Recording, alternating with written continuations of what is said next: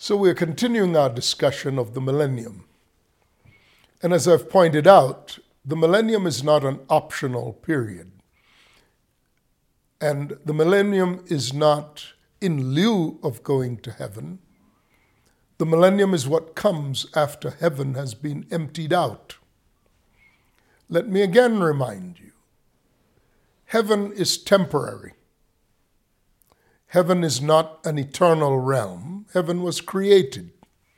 In the beginning, God created the heavens and the earth. So they're created. What's created? The earth was created, and so were the heavens, plural. So everything that is created has an end to it. And, and the reason is that every created thing has a purpose whether it's beings who were created and have a purpose, or realms that were created to host a purpose. Heaven is a realm that was created to host a purpose. It was created to host the purpose of conserving the power and authority of God in creation, to stage it so that in the appropriate time, in its appropriate sequences, the power of God conserved in heaven would be released upon the earth. And eventually, the intention of God was that all of what was in heaven would be brought forth upon the earth. That's one of these great principles, like what we addressed in the last broadcast, which was that on the seventh day God rested, and the character of the seventh day is the rule of Christ, beginning with suppression of every authority or rule or title that may be given in the present age, being made subject to Christ, who comes forth as King, King of all kings, Lord of all lords. And that's not a, a farcical assertion. That is an actual functional assertion upon the earth. The rule of Christ upon the earth for the last period of this epoch, the millennial period, thousand years, the rule of Christ is meant to be upon the earth, and it will be attended by all of the economies of heaven. No longer will the realm of heaven be separated from the realm of earth because there'd be no purpose for that separation. All of the saints who once were in heaven will have been brought back to the earth with Christ. So that's one group that's absent from heaven, and arguably one of the main reasons that heaven was created in the first place. Christ Himself will come out of heaven and be enthroned upon the earth. So heaven will not have Christ in heaven. Heaven uh, will, will yield him up, will cede his presence, and earth will be the beneficiary. Angels, he will come, Jesus will come out of heaven leading an army that includes his mighty angels. So says um, the book of 1 Corinthians, the 15th chapter. The Lord himself shall be revealed from heaven with the shout of the archangel and the trumpet of God. And in another place, he will be revealed with his mighty angels. So the hordes of the angelic who attend the saints and who attend to the business of Christ, to the activities of Christ, those angels will have no purpose remaining in heaven, inasmuch as both the ones that they're to serve in heaven, humans, and serve on the earth, and the Lord Himself and His court will move to the earth. So heaven will be without purpose. It will have served its purpose and we, we shouldn't lament about such things because if the purpose of a thing is served, then unless, unless we find some intrinsic value in what remains of the thing, in all creation, the only value anything has is to serve God's intended purpose. I know we get attached to things and we get sentimental about things. Uh, I've made it a rule not to own anything that I cannot give up. Because if I ever find myself owning something that I cannot give up, then I have switched from the thing serving me to me being defined by the thing, the thing I possess. So I have no possession that I'm unable to give up because the ownership of no thing defines me. Not a house, not cars, not clothing, not jewelry, none of it. When you have that perspective, you can also have God's generosity. And what God will do is He'll give you more and better when you're not to be owned by anything. But if anything actually owns you, you have set the limits on your own value. Anyway, heaven, not even heaven, not even the continuation of heaven in some form is relevant. God is not like that. Nothing owns God. God is not sentimental about heaven. He created it for a purpose, like He created the earth for a purpose. And when both heaven and earth have served their purposes, we look forward to new heavens and a new earth wherein dwelleth righteousness. The, mar- the marvel of God is He doesn't have to preserve or conserve anything. Anything that He needs, He can create. And as beautiful and intricate and awesome as things God creates, when you're a creator and when you're God as creator, what you create is around the purpose is, created around the purpose for which you created it. And not, not so you may display yourself in awe-inspiring fashion. God is not impressed with that. He created the heavens and the earth to serve. The heavens were created to serve as a conservation of the eternal power of God, which lies beyond heaven. It is eternal. Heaven itself is not eternal. So, what God put in heaven was put there with the intent that it transitioned to the earth, and it's simply conserved in heaven until the appointed time when it transitions into the earth. Now has come the kingdom and power and glory of God and of, of his Christ, for the enemy of the saints has been overthrown. Uh, that's what, uh, what uh, uh Revelation, the 12th chapter, says. God is not sentimentally attached to anything in creation. So if you're a tree hugger or you're an environmentalist and your God has become the creation, you're worshiping a false God. Now, I understand we ought not to pollute the creation or use it rapaciously because to do that has consequences upon our physical health and, and well being and enjoyment of the creation. I understand. I'm not speaking about being wanton. I'm speaking about what is the object of your worship. Because whatever you worship is greater than you. And the only one to be worshipped is God. So the millennium will begin to see a different form of creation come with the transitioning of heaven into the earth. What will the earth look like then in this transition?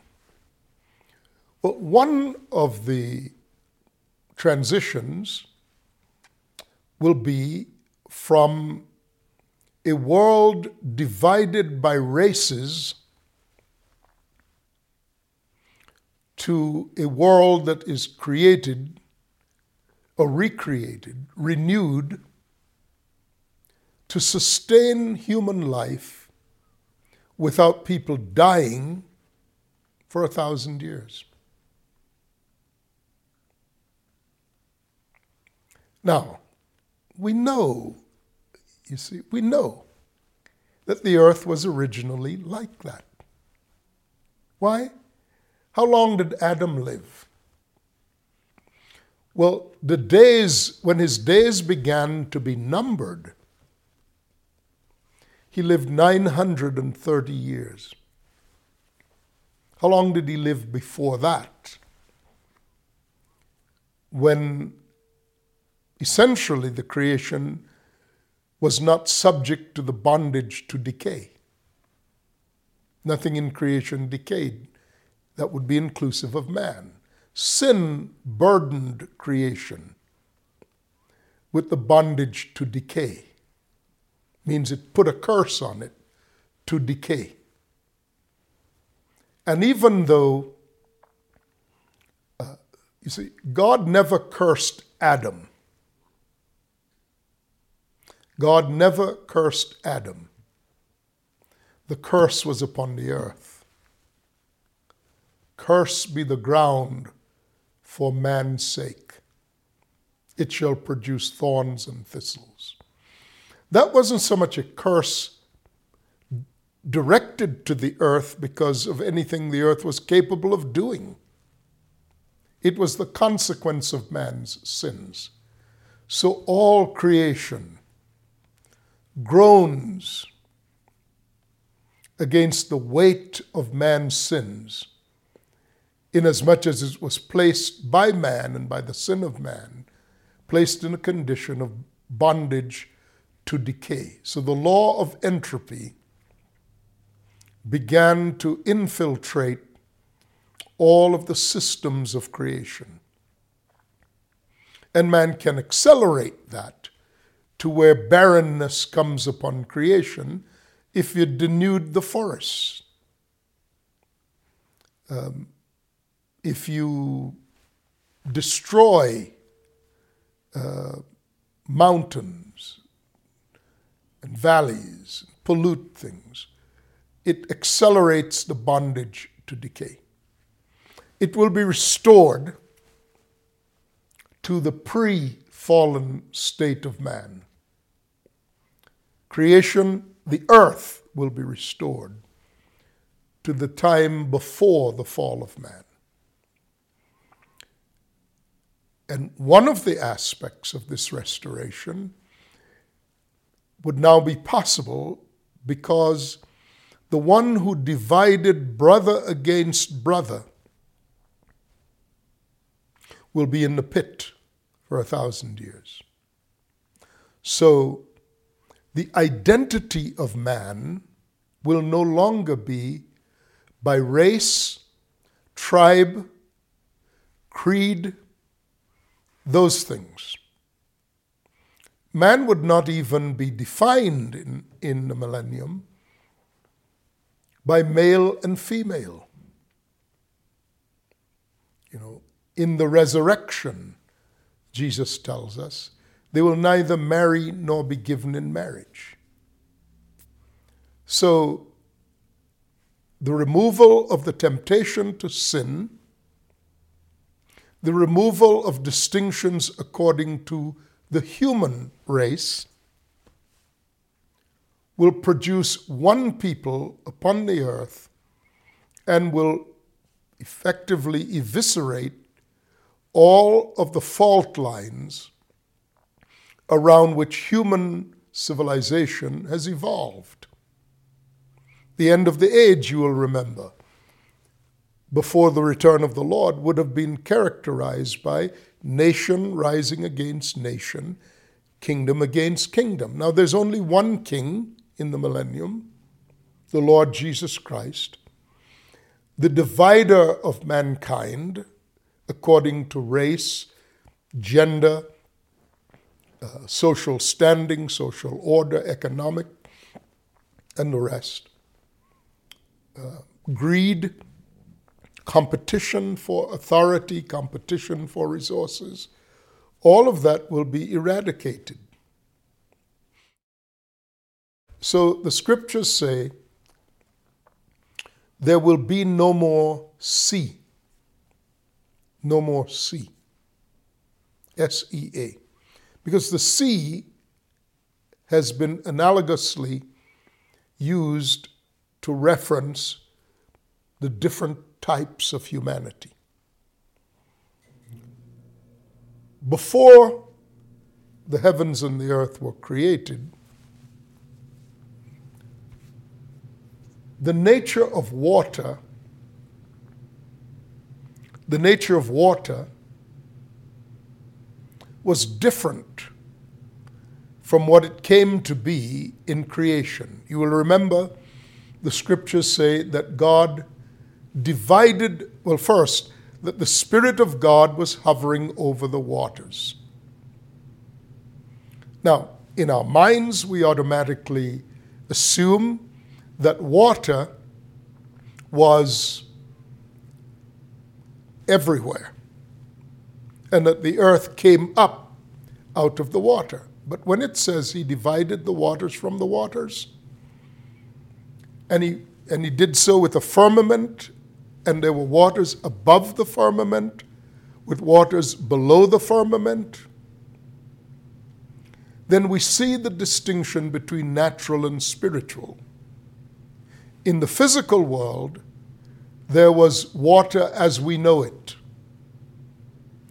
In the world of the heavens, there was water that is described very differently. Jesus described that water much like he described bread. I am the bread of life come down from heaven. And with the woman well, he, he said, Woman, if you knew who asked you for water, you'd ask him for the water that springs up into eternal life.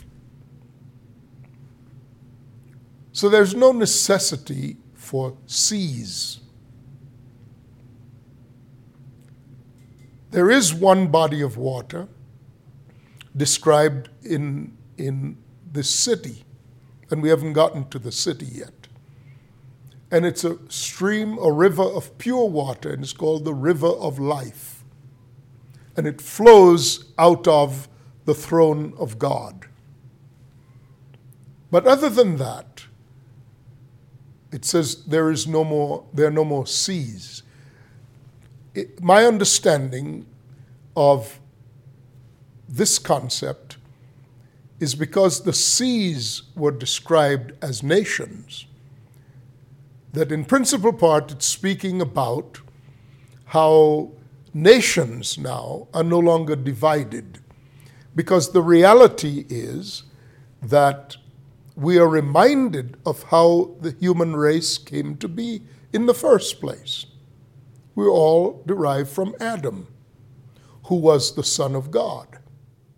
And to the extent that there is a, uh, any form of gospel being preached in the millennium, it would be that all mankind was created with the intent, with God's intent, that they might become the sons of God. And in that case, strict obedience to the standard of the Son would be the only form of salvation possible. Now, I don't want to go too far into that because I do want to speak about the millennium as a finishing school, a finishing work for disobedient sons. It clearly will be that. and the rule of the rod of iron is designed to produce absolute and strict conformity to the standards of Christ, where choice has been obliterated because there is only one standard. And truth is now incarnate, or truth is now con- concentrated in the one and only Lord Jesus Christ. And the model of truth is now visible in those who have been made perfect in this life through their obedience, and now they are participants in this rule of the rod of iron that characterizes the rule of the Lord Jesus Christ. So you have both the, the embodied principle in the person of the Lord Jesus Christ and the execution of rule in the saints, in those who have been perfected. And for persons who have rejected the rule of Christ and failed to conform uh, to his requirements and his standards, even though they confessed that Jesus Christ was Lord, but continued in a rebellious fashion, their salvation now is by strict obedience.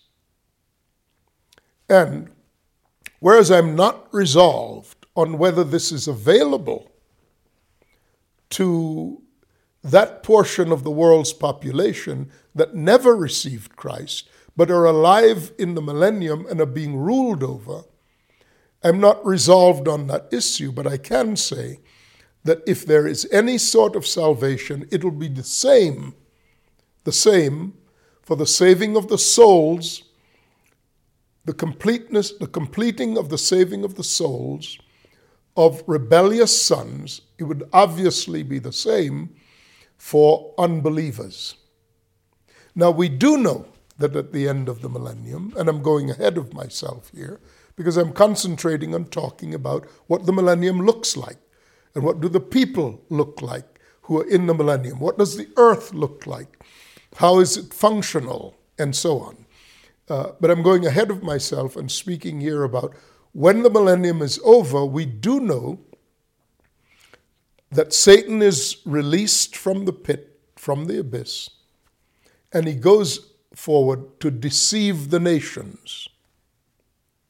And we do know that many among the nations will be deceived and will be finally destroyed along with Satan. What I don't know is whether or not in that thousand year period, whether or not persons of goodwill who, had they known the truth, would have obeyed it, or who were deceived and misled, but now see the truth and, and whether or not they would obey being removed, having the, the veil of deception lifted. I don't know with absolute certainty, and I'm saying so, uh, whether or not they will be saved. These types of people will be saved. Um, I do know that if they are to be saved, it will be by the same exact process by which disobedient sons are brought to maturity, and that is by strict obedience. Water, the waters in the creation that were above the firmament, when they come out of heaven, when that water comes out of heaven into the earth, it comes in the form of revelation the person, Jesus himself, describes himself as the water of life. But prophetic scripture also refers to water in terms of the latter and former rain. And there it's not speaking about bringing crops, uh, the, the latter, the, the former rain nourishing the rootstock of crops. and the latter rain providing a harvest. No, I mean, that's the human, earthly, physical analogy to the effect of revelation that comes early and that comes late. And in some ways, this is what I'm talking about. Revelation that came early produces an understanding, but more in the form of types and shadows. Revelation that comes later points out the fact that this is that which was spoken. And the importance of that is truth operates in such, fa- such a fashion as that. That which is spoken is not merely advisory and it's not merely poetic. That which is spoken that has that forms an antecedent must have a conclusion.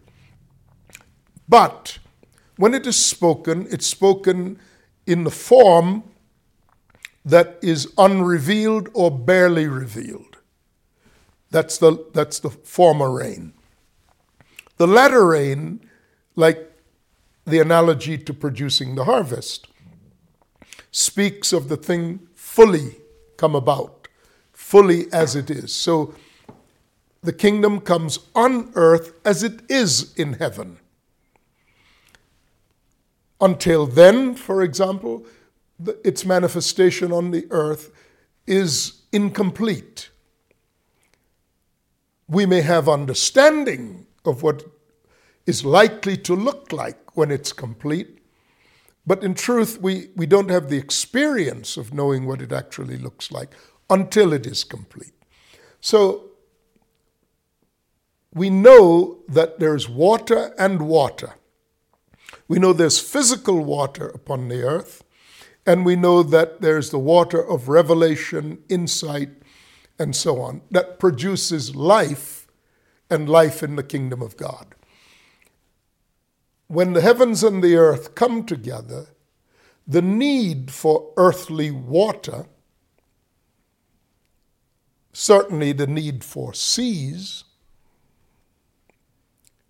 will be diminished, if not removed from necessity. Uh, and when you consider that the reference here also is used spiritually to define nations, we know for certain that there will be no divisions among the nations. So if the meaning of the word seas applies in that metaphorical sense, then, then there indeed will be no more seas. The earth itself will accommodate a different expression of human life. Because human life will not be uh, in bondage to decay, because the earth will be renewed. We also know things about human life in the millennium, such as there will be no tears, no sorrow, no pain, no suffering because these represent the former things which will have passed away. We will be given a body, certainly the saints are going to be given a body that cannot die. Um, sown in weakness, raised in strength. A body like the Lord had when he was resurrected from the dead. And everything is going to move back to the pre created or the pre fallen state of mankind, requiring, in effect, that the end of human life, if it's to end, for those who will be, will, will be annihilated at the end of the millennium, uh, they're going to be dispatched by divine judgment, not by disease or sickness or death, because those former things will have passed away. Now, I want to pick up there and talk about life in the millennium. I'm describing the environment of the millennium by reference to certain of these things. I know for most of you, there's probably not been any kind of discussion of the millennium that you're aware of, except maybe here and there bits and pieces. But the principal statement relative to the millennium is that it is a necessity for the conclusion of the rule of Christ. And true to form, he brings benefits to humankind that include the restored earth and man restored to a time prior to sin ruling upon the earth. I want to explore that further, and I have some other things to say. But for now, uh, I'll leave you with those thoughts, and we'll continue next time. I'm Sam Solen, and we'll talk more about these things. Bye now.